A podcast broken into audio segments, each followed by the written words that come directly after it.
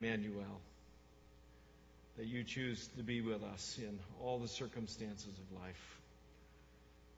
Today, Lord, as we gather together, and we all just come here with that, that bitter taste in our mouth over the wickedness that we see before our eyes and places in this land where innocent children are. We just come to you with heavy hearts today. And we know that you are our strength and you are our hope. And because it's Christmas, we can we can just hear again that incredible good news that Jesus is with us in the midst of the bitterness, in the midst of the difficulty, that he was anointed to be the one to overshadow the darkness and to bring light and hope, compassion, and the promises so, Lord, today as we gather together, be in this room now. Convict us in our minds and our hearts of those promises that cannot be shattered. We ask it in Jesus' precious name. Amen. Should go and have a seat this morning as we uh, turn our attention to the Word this morning here. Uh, we are uh, in a series where we've called it Unwrap, and, and we're unwrapping uh, the gifts uh, of Christmas and starting specifically with the gifts of, uh, of the wise men here. And so we've done gold, you know, and we did frankincense, of course. Uh, today is, thank you, myrrh. That's right, we're going to look at myrrh. And we, we started looking at myrrh, and, uh, you know, I got pictures for you so you get a handle where it comes from and everything. And we start looking at myrrh, but just to remind ourselves, it's, you know, in the scripture there that the wise men came and they saw the child and his mother Mary, and they fell down and worshiped him, and they opened their treasure bags and presented him gifts of gold and frankincense and myrrh. So, what's this myrrh stuff, right? Uh, well, here's a picture of uh, the myrrh tree. It's parallel to what we talked about last week with frankincense and how you how you get myrrh, right? Same principles. So here is, is the myrrh tree. And, and one thing that I, I would just point out that I think is kind of interesting about this tree do, do you notice what kind of ground this tree is growing in? Or lack thereof? Right? I mean, do you see all that rock? Right? But, but, it, but it just seems to find a crack or a crevice in order to just kind of put, put down roots right, and, and grow. So just kind of hold on to that a little bit, all right? So there, there's the tree. And then, like uh, frankincense, uh, you get myrrh the same way. You, you peel back the bark, you make a, an incision in the in the trunk of the tree, and then uh, the tree uh, kind of bleeds the sap, and then the sap eventually crystallizes, and then you come along and you, you scrape that sap off, and you get the crystallized uh, myrrh, uh, which looks like that. And then myrrh is usually then um, turned into uh, an ointment. It's turned into an oil, right? And so you'll see the references in Scripture that'll, will depending on your translation, it'll call it an ointment or it'll call it uh, an oil, a perfume like uh, like oil. Now, one one more little interesting thing about the the uh, myrrh tree is, you know, you look at this nice big bushy tree that just grows in this crack or crevice, right, wherever you can find a little foothold. Yeah. Look closely, however, at the branches of the myrrh tree. Notice anything? Yeah. I mean, there's a thorn in the flesh, right? And, and even more than just like a thorn of a rose or something like that. I mean, these are like spikes, right? These are like spikes. Now, again, just kind of, you know, make a big deal out of that, but it's just kind of this interesting reality as we begin talking about myrrh and, and why it enters into the, the wise men in the Christmas story for us is to just remember this this tree that just grows in, in any little crack or crevice where it can find root and, and that it has this, this thorn and the spikes and just can cause damage. Right? Now, you put on top of those kinds of realities uh, is that myrrh, uh, if you would taste it, is bitter. It's just bitter, right? Uh, and so it's for rubbing, you know, it's an ointment, it's a perfume, it's for rubbing, it's not for, for consuming, uh, because it's, it's just bitter. And we, we know that, not just because you can taste it and find out, gee, that's bitter, uh, but by its very name itself. Uh, myrrh in its root, the root word for the word myrrh is the word mara. And we can go into Exodus 15 and we can find the word mara and see how that's what the people of Israel did, is it that, that they would name something based on the characteristics of what that something had. Okay? So we get the Israelites out leaving the Red Sea and they're leaving through the desert and they've gone for three days and they're really, really thirsty and they finally find water. And it says, they did find water at Mara, but it was bitter. Yeah, it was bitter.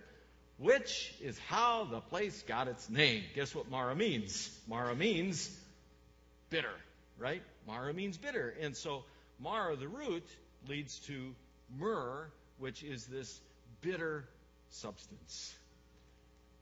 Now, the reality is, we know about bitter. I, don't think there's any of us in the room today that didn't come in with a bitter taste in our mouth. I mean, uh, just this overwhelming kind of oppressiveness because of what's happened in our country in the last few days. And, and we see how evil, how darkness can find its way, how it can just find a crack and a crevice in a place where it shouldn't exist, and it can just take roots and it can wound us, and it can hurt us, and it can destroy. And, and what are we left with? Even we who are far away are left with that incredible sense of just bitterness and confusion and being overwhelmed in, in trying to make sense out of something that makes absolutely no sense. That's myrrh. That's myrrh. Myrrh is just that bitter thing. So you have to step back from it and say, well, all right, we understand bitterness in the world. We, we understand how, you know, bitterness exists, and, and we have to deal with it, even though we don't want to. But how does bitterness apply into the reality of kings showing up at Jesus' birth? Well, let's take one more step with it if you go into Exodus 30, you get the experience where God takes myrrh, the bitterness of myrrh, and he combines it with other spices, and he creates the sweetness of anointing. It's really kind of an amazing thought, isn't it? God, God takes this crack crevice tree and the sap from this tree with thorns and spikes that can hurt and, and he takes the bitter substance of it, and, and somehow when he gets involved in it, he can add to it so that all of a sudden that which is bitter is transformed into something that even can become a sweet anointing. It, it's Exodus 30, and it's kind of an interesting thing where God gives, gives a real recipe here. It's a specific recipe for how to, how to create the anointing oil he says, Get some fine spices, get 12 pounds and 8 ounces of liquid myrrh. There it is. Then he gives a whole other, other list of everything. Get four quarts of olive oil. Down to first, verse 25. Have a person who makes perfume mix everything into a sacred anointing oil. It will smell sweet. Things are changing. God's getting involved. It says, Then anoint the tent of meeting and the ark where the tablets of the covenant are kept. Anoint the table for the holy bread and all of its articles. Anoint the lampstand and things that are used with it. Anoint the altar for the burning incense. Anoint the altar for burnt offerings and the tools. Anoint the large boil together with its stand. Do you get the feeling there's a lot of anointing going on in this stuff? I mean, it, God is, is certainly not harboring the anointing. He is, he is spreading the anointing. He's, he's willingly spreading the sweet perfume of this anointing. And he says in verse 29 there, You must set them apart so that they will be very holy, and anything that touches them will be holy.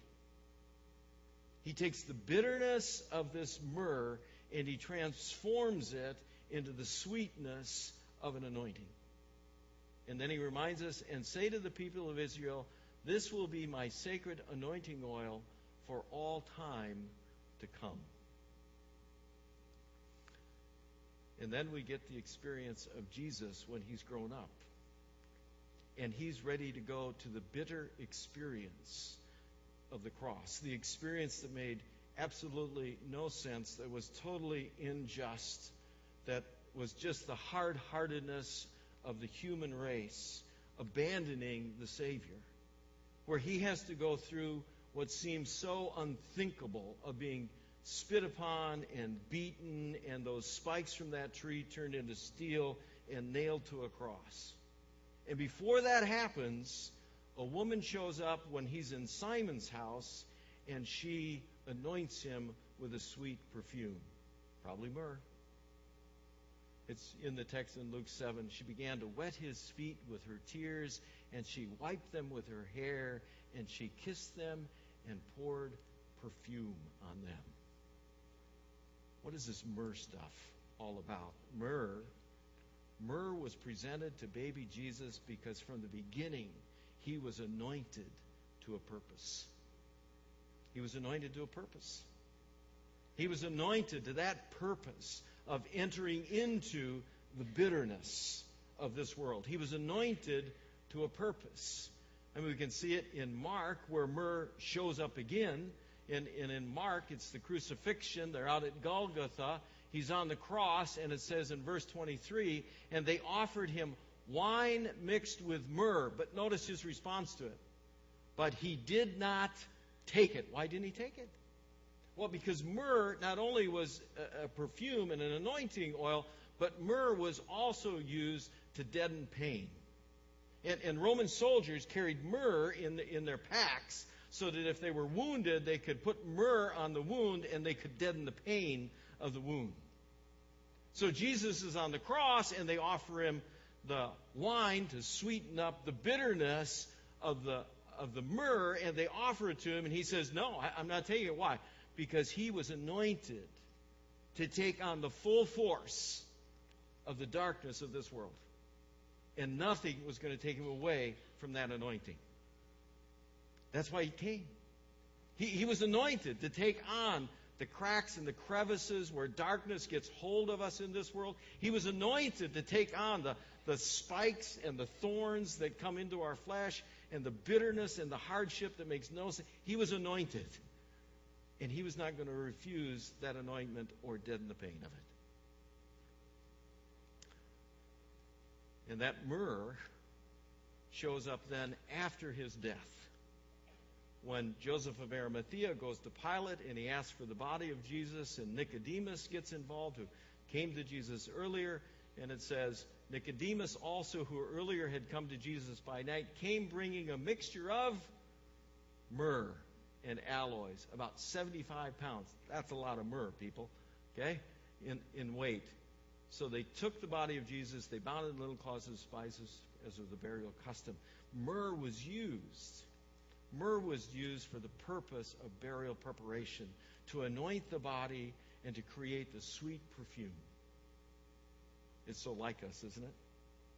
To, to think somehow we can cover up with sweet perfume the reality of the bitterness of death. Jesus came because he was anointed to do what we couldn't do to face death and to overcome it. And so you say, well, so what's that got to do with a baby being born in Bethlehem and wise men showing up with gold, frankincense, and myrrh? Yeah, myrrh. Because the wise men saw the big picture of what God was doing in this child coming into the world. They saw from the prophecies the big picture of what God was going to do through this child and the anointing that, that was on him and his purpose in coming into this world. Do we have puzzle doers in here? People like do the puzzles? Yeah. You ever try to do a puzzle without having the box? pretty tough, right? What are you missing? Uh, you need the box because you need the cover. Forget the stuff where the, the box where the stuff goes in, right? What you really need to do the puzzle is you need the cover on the box. Why? Well, on the cover is the big picture. Yes, the big picture. And, and you can't put the small pieces together to understand how everything fits if you don't get the big picture. The wise men show up and they've heard the prophecies and they get the big picture of why this child came into the world. He came into the world to face the bitterness, to face the ugliness, and to overcome it. We know it. We knew it before he was born. We, we knew it even when he was first conceived. We've got the angel showing up to Mary, and we've got the angel showing up to Joseph. And Matthew 1 here, the angel shows up to Joseph in a dream, and he says, Listen, Joseph, marry the girl. It's okay. She's going to have a son, and you must give him the name Jesus. Why? Because he will save his people from their sins. See, we all know. We all know sin is real. It just hit us big time in the face in the last few days. We know sin is real. What the kings knew and why they brought myrrh, they knew this baby was just as real. Just as real. And even more powerful. Because this baby was anointed to the purpose of saving us from the bitterness and saving us from the darkness and saving us from the injustices and saving us from all the guilt and overwhelming it with the possibility of life. If you go uh, into uh, Joseph and Mary's experience after Jesus was born, they take him to the temple and they run into a guy named uh, Simeon. And they bring him to the temple, and Simeon, it says, was led by the Spirit, and he was led to go to the temple courtyard. At the same time, Jesus and his parents are bringing the child to the temple, bringing Jesus to the temple, and they came to do what the law required. And then Simeon, Simeon grabs Jesus, the child, and, and takes him into his arm and praises God, and he says these things Lord, you are the king over all. Does he get a big picture sense? Got a big picture going on. Lord, you are the king over all. Now let me, your servant, go in peace. That is what you have promised. My eyes have seen your salvation. Did he see the cross already? Oh, Jesus is a baby. But what does he know? He knows the anointing purpose that this child is coming to the world for. He sees the big picture. He knows what this child is anointed to accomplish. My eyes have seen already. I know it. I've seen your salvation. You prepared it in the sight of all your people. It's a light to be given to those who aren't Jews, and it will bring glory to your people, Israel. The child's father and mother were amazed at what uh, Simeon was saying about him. And then Simeon blessed them, and he said to Mary, Jesus' mother, This child is going to cause many people in Israel to fall and to rise, and God has sent him. But many will speak against him, bitterness. The thoughts of many hearts will be known, and a sword will wound your own soul too. Jesus came into the world to face the bitterness, to face the ugliness, to face those thorns, to face those spikes that get driven into our own life, and to ultimately face our own weaknesses. Hebrews captured it this way. Hebrews said, Day after day, every priest stands and does his special duties. He, he offers the same sacrifice again and again, but, but they can never take away sin. Jesus, our priest, anointed, Jesus, our priest, offered one sacrifice for sins for all time. Then he sat down at the right hand of God, and since that time, even now, he awaits for his enemies to be put under his control. And by that one sacrifice, he is made perfect forever those who are being made holy. You get it? Myrrh. They gave him myrrh.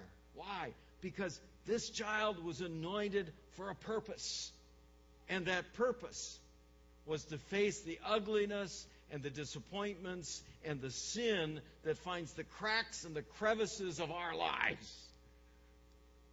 It means for us that we can hear Isaiah today and understand and say, that's right, he did that. And he did it for me. And he did it for those people in Connecticut. And he did it for those children. Isaiah says, He suffered the things we should have suffered. He took on himself the pain that should have been ours. but we thought God was punishing him. We thought God was wounding him and making him suffer. But the servant was pierced because we had sinned. He was crushed because we had done what was evil. He was punished to make us whole again. His wounds have healed us. All of us were like sheep. We, we wandered away from God. All of us have turned to our own way.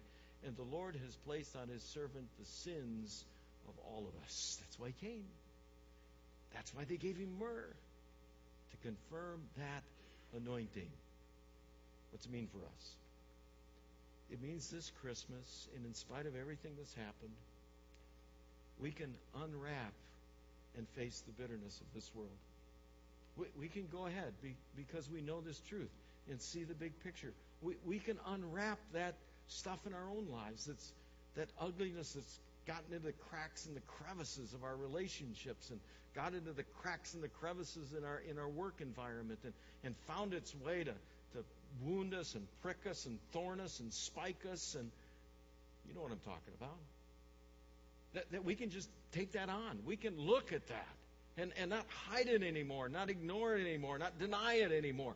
We, we can take it on because we know Jesus came into the world and he was anointed for that purpose. And he's done it, and it allows us to unwrap it, to be able to face it. And it allows him be able to forgive it.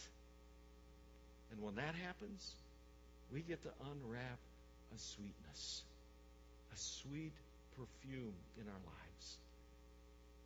Paul says, Christ didn't have any sin, but God made him become sin for us so we can be made right with God because of what Christ has done for us. He says in Colossians, You were dead because you were sinful and we're not God's people, but God let Christ make you what? Alive when He forgave all of your sins. That's why He came. That was His anointing. That's why kings came with myrrh so they could get it out in front of us from the get go, from the beginning, so we could be like them and, and see the big picture. And even today, have the advantage of knowing it's accomplished. Like he said, it is finished. It's done. He did it. And, and when all the ugliness faces us, when, when all the bitterness comes into our lives, when, when we get those pricks and those thorns, we know Jesus is still Lord and King, and his anointing is still true, and it's for us.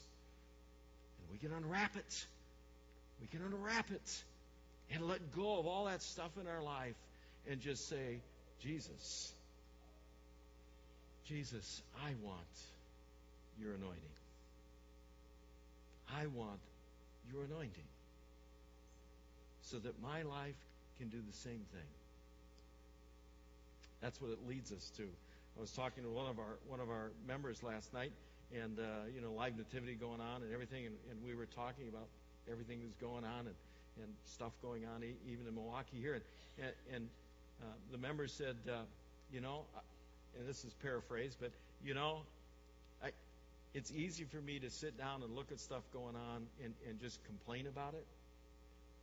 But I, I decided what I got to do is is get off my backside and get out there and do something about it. That that's the anointing. That's the anointing, isn't it? I mean, if, if we're going to receive myrrh, if we're, we're, going to see wise men giving this gift of myrrh today, and, and if we're going to unwrap the bitterness in our life and we're going to receive and unwrap the sweetness that Jesus brings and the forgiveness and the life that he's offering to us, then we got to be anointed and say, we're not here just to be comfy and cozy and take care of each other. That, that Christ Church doesn't exist just so we can gather together and sing kumbaya on Sunday morning. We're anointed. And we're anointed to be out there where difficult stuff happens that we can't fathom or understand or make any sense of. But that's where we're supposed to be. Because we receive the anointing that comes from forgiveness. Paul says it this way Brothers and sisters, God has shown you his mercy so I'm asking you, I'm asking you to offer up your bodies to Him while you're still alive. Your bodies are a holy sacrifice that is pleasing to God. When you offer your bodies to God, you are worshiping Him. Don't live any longer the way this world lives. Let your way of thinking be completely changed. Then you'll be able to test what God wants you wants for you. And you'll agree that what he wants is right. And his plan is good and pleasing perfect. Myrrh, it is the sweet perfume when God takes the bitterness of our lives and transforms it into anointing that we can go out and be people who make that kind of impact in the world. And here's the answer the more people we reach and the more hearts that we change and experience and receive Jesus Christ as Lord, the less days we'll have like the other day. The more hearts we can capture in the purposes of God and to know grace and forgiveness, the more our world will make sense. Let's pray. Father, we come to you today and we thank you for the anointing gift of your son Jesus and that, that kings would show up and see that big picture. They would get it, they would understand it, and they would know the impact that this, this child would be. And today, we ask for that. We ask for that impact. We ask that we could receive Jesus as that incredible anointed Son of God who came to take away all the ugliness ugliness in our lives, to, to uncover those cracks and those crevices that we try to hide, and let us just let go and just surrender it all and say, Jesus, thank you. Thank you for what you did for me on the cross and the forgiveness and the life you now bring me and empower me now to live that incredible life, sweet perfume, anointed, to make a difference in this world, to capture more hearts for Christ, so that the injustices of the world become so few and the goodness of God becomes so obvious. We pray it in Jesus' precious name. Amen.